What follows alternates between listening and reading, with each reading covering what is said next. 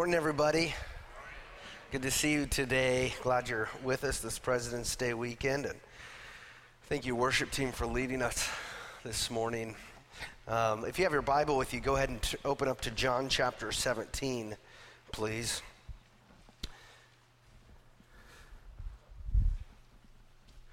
I'm going to start by reading a few other passages as we do that. Hebrews 8, uh, 1 to 2 says, Now the point in what we are saying is this we have such a high priest, one who is seated at the right hand of the throne of the majesty in heaven, a minister in the holy places, in the true tent that the Lord set up, not man. And I want you to go to the next verse, 1 Timothy 2 5 to 6 says, For there is one God and there is one mediator between God and men, the man Christ Jesus, who gave himself as a ransom for all, which is the testimony given at the proper time. So the Lord says in his word that he is the one and only God. Humans may create all sorts of statues and pictures and images and pray to them as if they were truly alive, but they aren't. Humans may acquire money and fame and power and romance and worship those things, but those things cannot give a person true peace or save his or her soul. God says that only a friendship with Him can satisfy us. And so God has provided a priest for us, one true high priest who can bring people to God and give them everlasting friendship with them with him so that they can be satisfied. And unlike any other human priest, God's true priest, his high priest, ministers on behalf of his people not merely on earth where things are visible, but in heaven where things are invisible. And more than that, God's high priest ministers, it says, in the holy places, the places that only God can go. And more than that, God's high priest, it says, is seated at the right hand of the majesty in heaven. The majesty. That's a title for God. I love it. Capital M, the majesty. God's high priest ministers for his people at God's right hand because this high priest is one with his majesty. In the name of God's one super exalted high priest who brings people to God is Jesus Christ. Jesus is the one mediator, the one priest between God and humanity. And the sacrifice that Jesus offers now and forever in heaven is the sacrifice of his perfect blood, which he shed on the cross for the forgiveness of our sin. And this is not a sacrifice that any human priest could ever offer. This is the sacrifice of God's blood. And only the true high priest, the majesty himself, Jesus Christ, could offer his own blood. Only Jesus could voluntarily lay down his life to be the sacrifice sufficient to forgive all human sin and to give humanity peace with God that lasts forever. Jesus Christ is the one true God, and Jesus Christ is the one high priest. And if you want to be rescued from the death and destruction that you are tasting right now on earth, if you want to be fully and forever loved by God, if you want to be at peace with the one who made you and the one who knows you best and the one to whom you are eternally accountable, then you must look to Jesus for salvation. And you cannot earn your way to God. God says that you must look to him in faith. You must trust in the sacrifice that he has offered on your behalf to redeem your life and your, to save your soul because you believe that no sacrifice you could ever offer would be sufficient to save you. So turn to God, turn to your high priest, Jesus, and trust in him for salvation. He will forgive you of your guilt, he says. He will save your soul. He will enter you with his Holy Spirit to live now and forever, and he will teach you to follow him. And the reason we talk about the high priest now is because we're finishing our study of John 17, which is often referred to as Jesus' high priestly prayer. It's an incredible prayer that Jesus prayed as God's high priest, his one and only Son, just hours before his arrest and trial and crucifixion. And in this prayer, we see the heart of God. We see the heart of our high priest, Jesus. Jesus prays for the glory of God. Jesus prays that his disciples would be saved and that they would be kept close to God, that God would hold them close to him.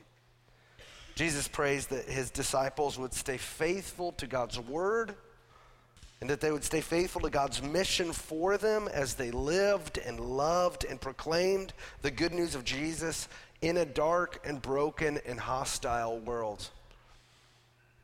Jesus prays that his followers would be united on earth as he has united them in heaven through his sacrifice. Jesus prays that the same love that is in God himself would fill us. This is the prayer of our high priest, Jesus Christ, the one God who loves us, who laid down his life to save us, and who intercedes for us in heaven right now. So before we read John 17, let's pray together. Dear Father in heaven, we thank you for sending your Son to be our high priest and to be our sacrifice so that we do not have to suffer your wrath that we deserve to suffer for our sin. Dear Jesus, we thank you for leaving your heavenly glory and for laying down your life for us so that we could be with you. Thank you for being our high priest who prays for us and intercedes for us at the right hand of the Father with the perfect eternal sacrifice of your blood. Dear Holy Spirit, we thank you for calling us to God, for giving us eyes to see and ears to hear the truth of God's salvation, which is our greatest need today and tomorrow and forever. Thank you for recreating us through faith in your gospel. Thank you for adopting us into your family. Thank you for hiding us in Christ forever. And we pray that through the preaching of your word today, God, that more would believe and that those who do believe would be strengthened in their faith. And so we ask that you would exalt your name today, Lord, that it would be hallowed among us. Please remind us today through your word that our lives are not primarily about us at all. They're all about you and knowing you and your glory. Please protect us from the evil one. We pray this in the name of the one true God, who is the Father and the Son and the Holy Spirit. Amen.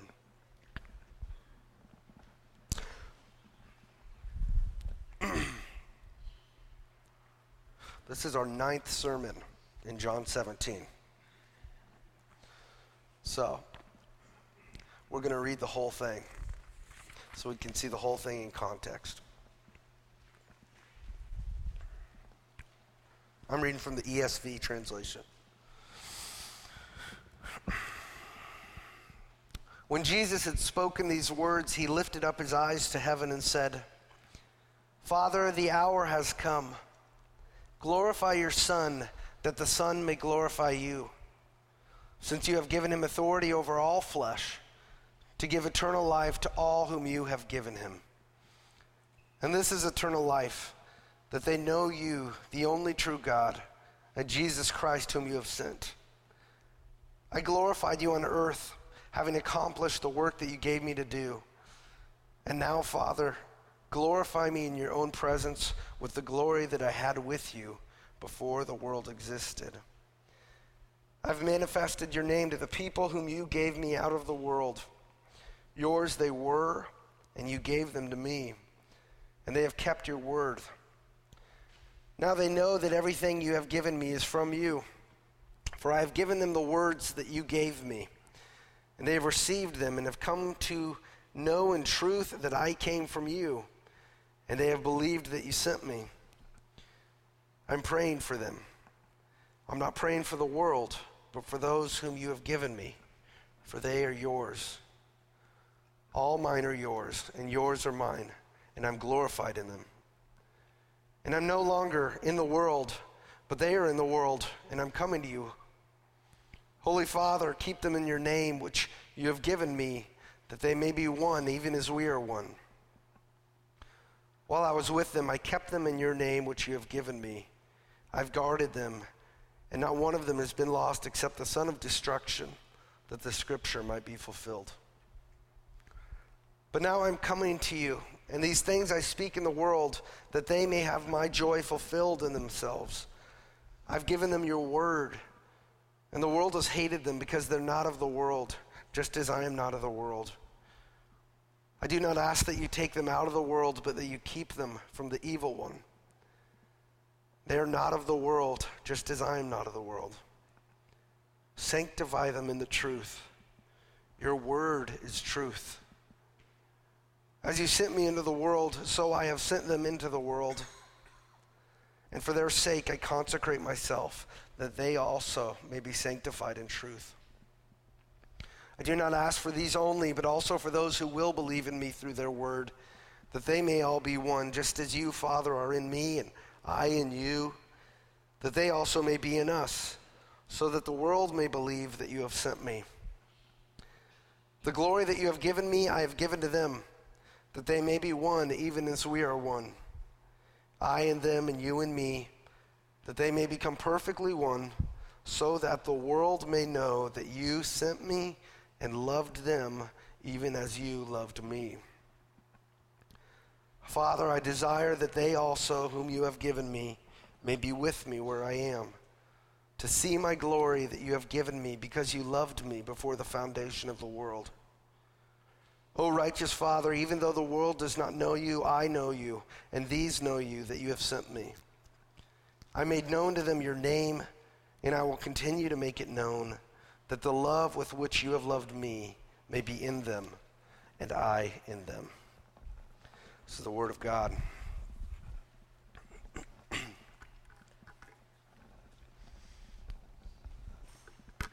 In this prayer, Jesus prays a lot for the glory of God. So let's talk about what that is. The glory of God is the jaw dropping holiness of God, the incredible power of God, it's the righteousness of God, the perfect justice of God, the unbelievable love of God, the beauty of God, all on display. The glory of God is the invisible God displaying himself.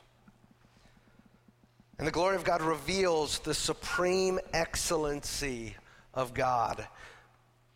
The glory of God testifies to his one and onlyness, his perfect uniqueness, which is unparalleled.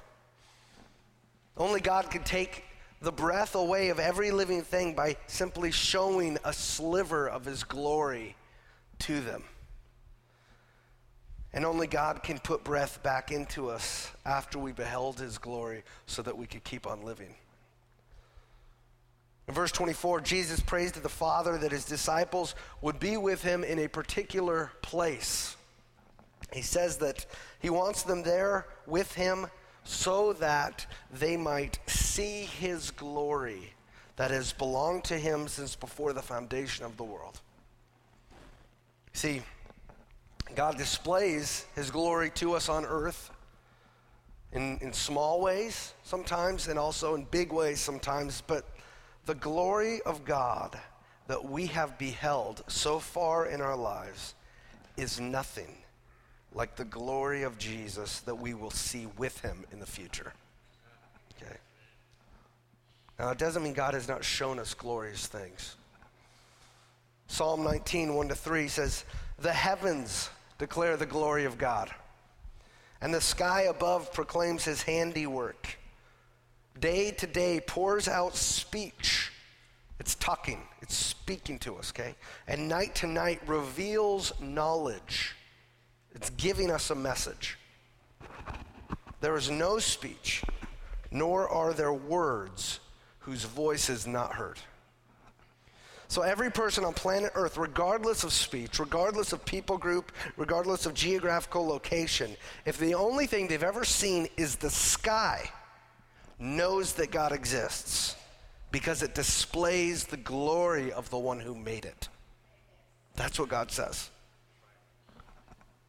So for us, every time you, you look over at the Cascades and you see the sunrise over the snow capped mountain peaks, or every time you're, you're in your garden and a little flower pops up out of the dirt, every time you see a fish jump or you hear an elk bugle, every time you look over this way and see the pink sky as the sun sets over the Olympics, Every time at night you look up and see the billions of stars twinkling in the night sky, you see God displaying his glory.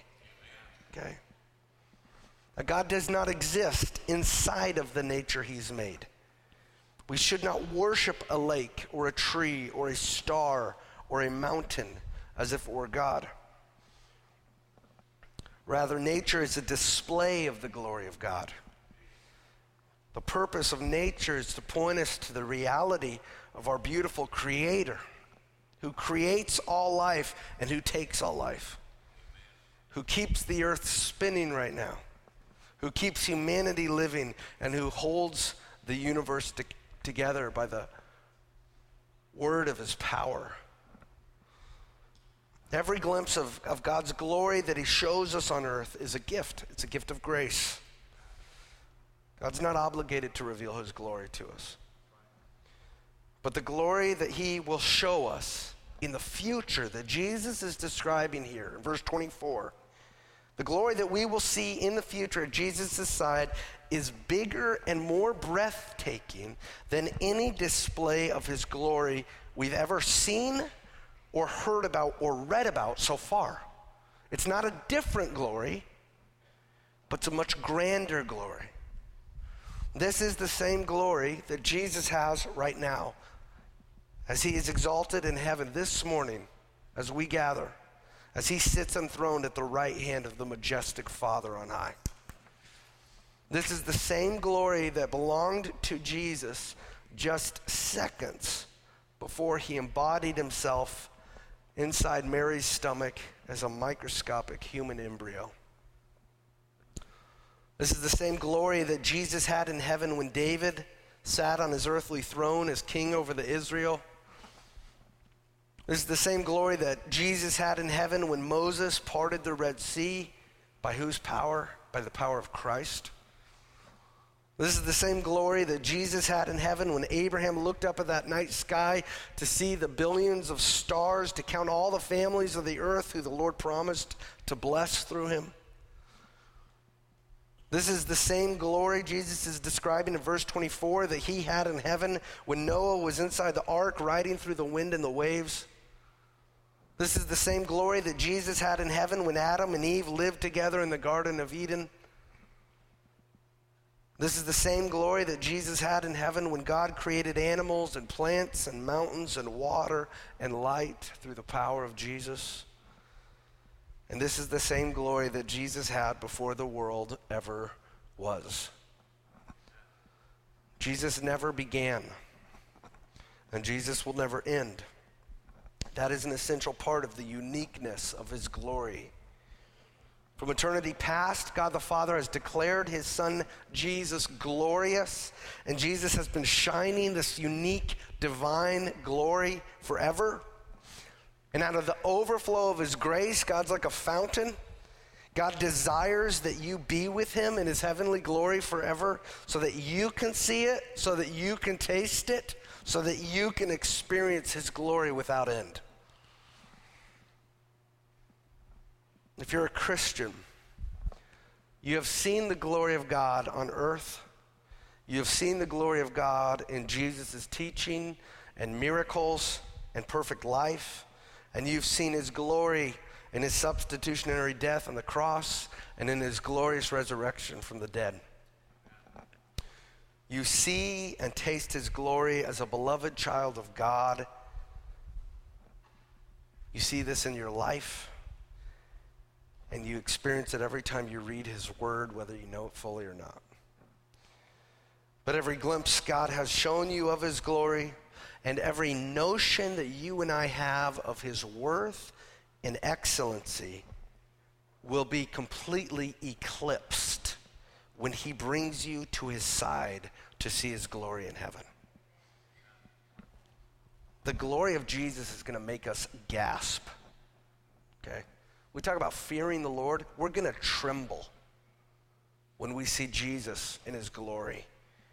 And at the same time, the Holy Spirit is going to be right there with us, telling us, This is yours, Christian. This glory, the glory of Jesus Christ, this is your inheritance because God made you his child. This is why God created you for this glory, to enjoy his glory and to glorify him forever. And when that happens in heaven, we're finally going to see, we're finally going to perfectly believe that in God's presence there is fullness of joy, that at his right hand are pleasures forevermore. And the glory of Jesus is going to change us completely. It's going to complete us. We will be glorified, is the word that we read in the New Testament. For the first time ever, we will know perfect joy. We will know it. Perfect joy. We will know perfect peace without any gaps or cracks in the peace. It'll be perfect. We'll know perfect fearlessness because it is Jesus' desire to have you by his side forever. You get that? If you had the desire, and if I had the desire, that wouldn't be enough. It's Jesus' desire to have you with him forever. That's what he prays in verse 24. But who's worthy enough for this? Who is worthy enough to experience glory like this? Who is worthy to be with Jesus in heaven? According to Isaiah 6, even the angels who are dazzling and splendid in appearance can't be in the presence of the Lord without covering their own feet and covering uh, their eyes and their, their own feet. Okay? They can't walk where He walks, they can't even look at Him. So they're, they're not really even looking at the Lord. They're just with Him and they're shouting His praises and they're just doing His bidding in heaven and on earth. And if the angels can't look at God, then how in the world can we humans ever hope to go to heaven and look at Jesus in His glory? How can we know this is true? Christian, you will be at Jesus' side in heaven when you die, and you will behold his glory because he's the one who wants you there. In John 17, 24, Jesus, God the Son, prays, Father, I desire that they also, whom you have given me, may be with me where I am, to see my glory that you've given me because you loved me before the foundation of the world. So Jesus wants you there to experience his glory. And the will of Jesus, the desire of Jesus, is not any different than the desire of God the Father. Jesus came to earth to say the words that the Father told him to say and to do the works that the Father gave him to do.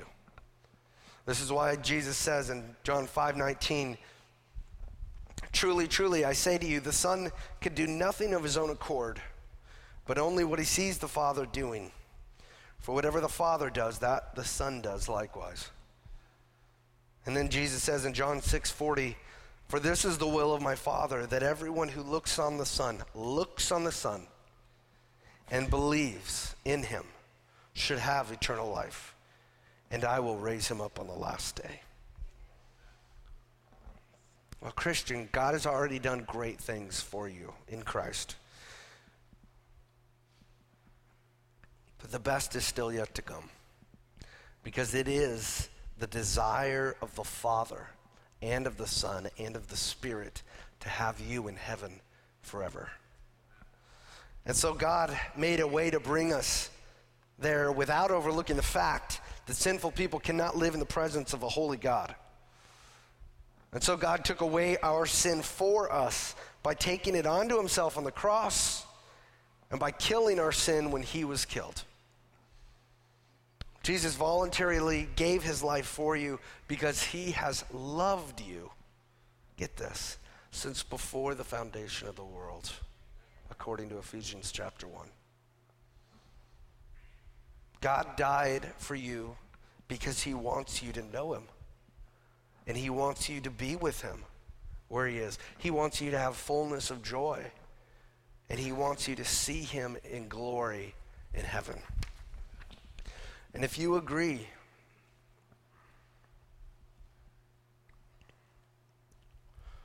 well, I, I won't assume that. I'll ask you that. Do you, you don't answer this out loud, but do you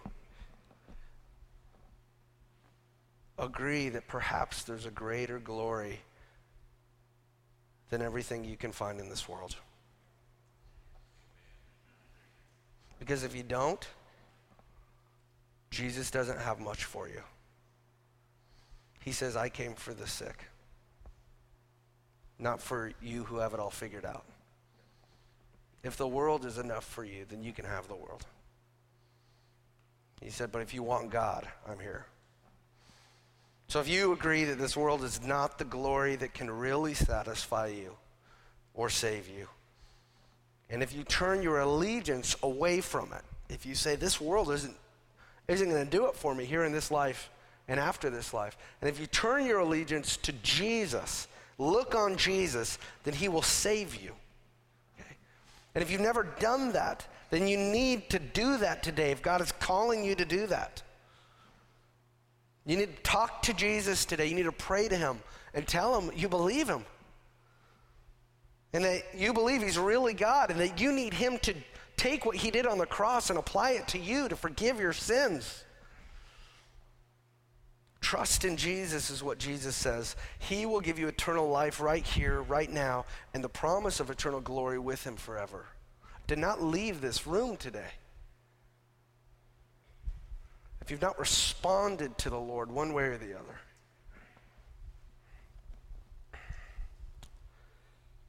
and if you've trusted in Jesus and changed your allegiance from the world to Him, then He tells you to declare that through baptism. Okay? I'm taking a course right now on world missions, and it's opened my eyes to the meaning of baptism in a deeper way, especially in foreign cultures. Baptism, if you're a Muslim and you get baptized, you are publicly declaring your allegiance has changed. Your allegiance is to Jesus Christ now. And this is what we do when we get baptized. It shouldn't be any different in America. This is what we do. Our allegiance is to Jesus Christ. How serious are we about being faithful to Jesus Christ? Persecution for Christians in persecuted countries often starts the moment they get baptized. That's when it starts. That's when they've got someone out for them. Baptism is a declaration that you are not your Savior anymore that this world is not your Savior anymore, that false gods and worldly ways of thinking are not your Savior anymore. You're declaring, Jesus is my Savior. Okay? If that is what you believe, then Jesus says, be baptized. Not because that saves you, but because you're already saved, if that's what you believe.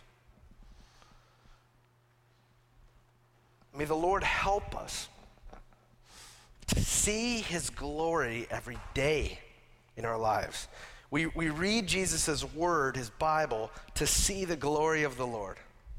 We, we talk with our kids and our nieces and nephews and grandkids about God so that we can see and savor the glory of God together. We pray to the Lord that he might show us more of his glory. And as you draw near to God, as you ask Him to show you His glory, He promises He draws near to you. And He will change you by His glory. He will change you.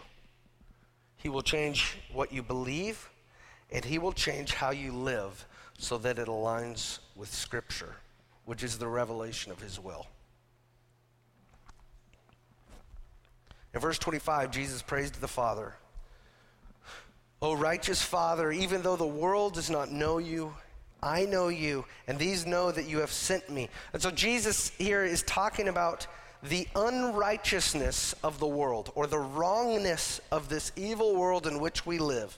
And then he contrasts it with the complete righteousness or the rightness of God the Father, who deserves the worship and obedience of this world that he created. And this is why Jesus prays, O righteous Father. The world that the Father made that belongs to him, does not know him, does not acknowledge him, actively rebels against him and his word. But Jesus says, But Father, I know you. And these followers that you sent me, they know you too, because they believe and trust in me. And Jesus continues to pray in verse 26 I made known to them your name and I will continue to make it known that the love with which you have loved me may be in them and I in them. Hebrews 1 3 says, He, Jesus, is the radiance of the glory of God and the exact imprint of his nature, and he upholds the universe by the word of his power. And after making purification for sins, he sat down at the right hand of the majesty on high. Since Jesus, during his life on earth, was the perfect embodiment of God in human flesh, that means that Jesus perfectly displayed God to us. Okay? Just by being who he was, Jesus perfectly displayed the character and the name of God. And the things Jesus said and the things that he did they all manifested God's name and his personhood to the world. Now, it's interesting that even though Jesus had less than 24 hours left when he prayed this prayer, he told God the Father that he would continue to make his name known. He would continue to display the personhood, the glory of God. How would he do that in his last 24 hours? What would those hours look like? Well, Jesus would soon be arrested taken to court, persecuted, spat upon, violently flogged, unfairly condemned to death, and nailed to a cross where he would suffer and die.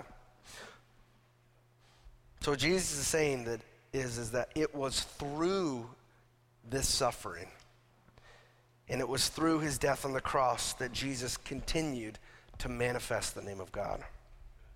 See, in those torture filled final hours of his life, Jesus showed us who God is, who he really is. Jesus showed us who God is really like when he died on the cross for us. And he showed us what lengths God has truly gone to to rescue us from our sins so that we can live with him forever. And even though Satan and his demons thought that they were finally getting rid of God, by working in Judas and the trial and crucifying him. On the cross, Jesus was shouting, You cannot get rid of me. You will never win, Satan. I will be exalted. I will be worshiped. I will save my people, and my will will be done, and I will use you to do it. That's what Jesus says. He is the sovereign God, the high priest on high. And God's will is to save every person who trusts in Jesus. And if you're one of those people who trusts in Jesus, he has work for you to do until you meet him face to face. Let's read verse 26 one more time. Jesus prays, I made known to them your name, and I will continue to make it known, so that, or that, the love with which you have loved me may be in them and I in them. So Jesus has made God's glorious name and character known through his death and resurrection so that we might have the love of God in us. And Jesus desires that we would have the same love that God the Father has for, for, for his son Jesus. So the question then is what do you think the Father's love is like for his only son Jesus? You think the Father loves his Son? You think the Father loves to exalt and treasure and glorify Jesus?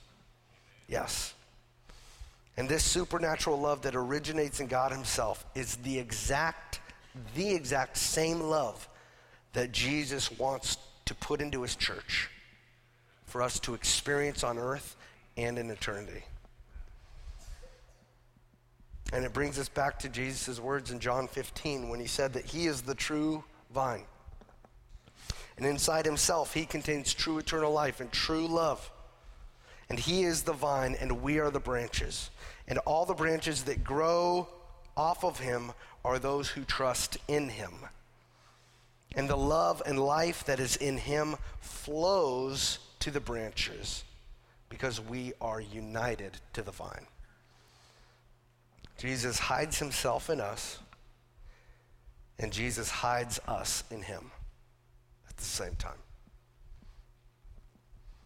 That's amazing.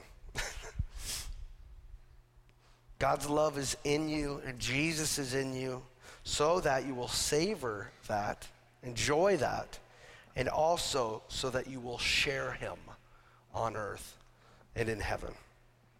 Throughout the Bible, we read that it has never been God's desire to be seen and worshiped by one people group or one nation. We read in Revelation 7 that when Jesus returns to earth from heaven to bring final blessing and final judgment to the world, his church will be composed of people from every tribe and every language who will behold his glory and who will enjoy life with him forever. And God gave the Apostle John this vision of the, of the church of Jesus, which he wrote down in Revelation 7 9 to 12. It says, John writes, After this I looked, and behold, a great multitude that no one could number from every nation, from all tribes and peoples and languages, standing before the throne and before the Lamb clothed in white robes, with palm branches in their hands, and crying out with a loud voice Salvation belongs to our God who sits on the throne and to the Lamb. And all the angels were standing around the throne and around the elders and the four living creatures, and they fell on their faces before the throne and worshiped God, saying, Amen blessing and glory and wisdom and thanksgiving and honor and power and might be to our God forever and ever. Amen. So, as Christians, let's rejoice that we're going to be part of this. Okay? And as we rejoice, may Jesus' glory send us on mission for Him. Okay? It's our job to call in these people groups and tribes and people of all languages. We are God's plan A. To, this is the Great Commission. This is our job as the church and our, our delight. And so may this vision of the glory of Jesus send us as his ambassadors to our neighbors and schools and workplaces and to the internet and to the ends of the earth until every tribe and tongue has heard the good news of Jesus. Jesus loves to bring his children to himself. If that's what the master loves, we should learn to love that too. Because we on earth have settled for glories far too small. They're fleeting, they're puny. Many of the things we glory in, we have to be ashamed of, and they will send us to the grave. Read the first 10 chapters of Proverbs, men, including me. God created us to know a greater glory the glory of God Himself in Jesus Christ. Does that make you joyful at all? It does for me. Does the reality of God's glory and His love make you want to share it with the hopeless people around us? Especially those who haven't even heard of Jesus. This is the Great Commission. This is why we worship the Lord on Sunday. This is why we go to the world the rest of the week. This is why we sacrifice our money. This is why we invest in the church and in the kingdom of God. It's just a stewardship we have for a little while, but it has eternal consequences in people's lives if we invest it for the glory of God's name. We want to share the love and message of Jesus as quickly as possible in as many ways as possible so that as many people as possible might be saved by trusting in Jesus We want them standing there with us someday. We want our coworkers standing there with us someday. As we behold and enjoy the glory of Jesus together and stay there forever. Get this. Jesus says there will also be an entirely different group of people that will see his glory of the Lord, his glory when he returns, but they will not stay by his side and they will not enjoy it. They will be terrified of it. They will try to hide. They will say, I wish this mountain would fall down on me because they will realize that the gospel of Jesus is for real. Don't be one of those people today. Don't fool yourself into thinking you can be neutral. if you're not for Christ, he says, you're against me. And, Christian, if you're not drawing near to Christ in your daily life, you're drifting. You're drifting. And I don't want that for you, and God doesn't want that for you. So let's draw near to Christ together. Come back to Jesus today if you're far away. Turn to Him in faith. Trust in Him. He's the one true God, the great high priest. He reigns in glory at the right hand of the majesty in heaven, and He wants you to be there with Him to enjoy His glory forever. Let's pray. Lord, we thank you uh, for your desire to show us your glory, to enjoy your glory forever. And even this idea of your glory is so hard for us to even wrap our minds around because we are finite, you are infinite. But we trust in you and we thank you for the ways that you have revealed your glory to us. And it is just amazing to think that for all eternity, we will be seeing the glory of you, the Lamb of God slain before the foundation of the world, on display for our joy and for your greater glory, God. And I pray, God, that you would fill us as your people with this love that you have for the Son.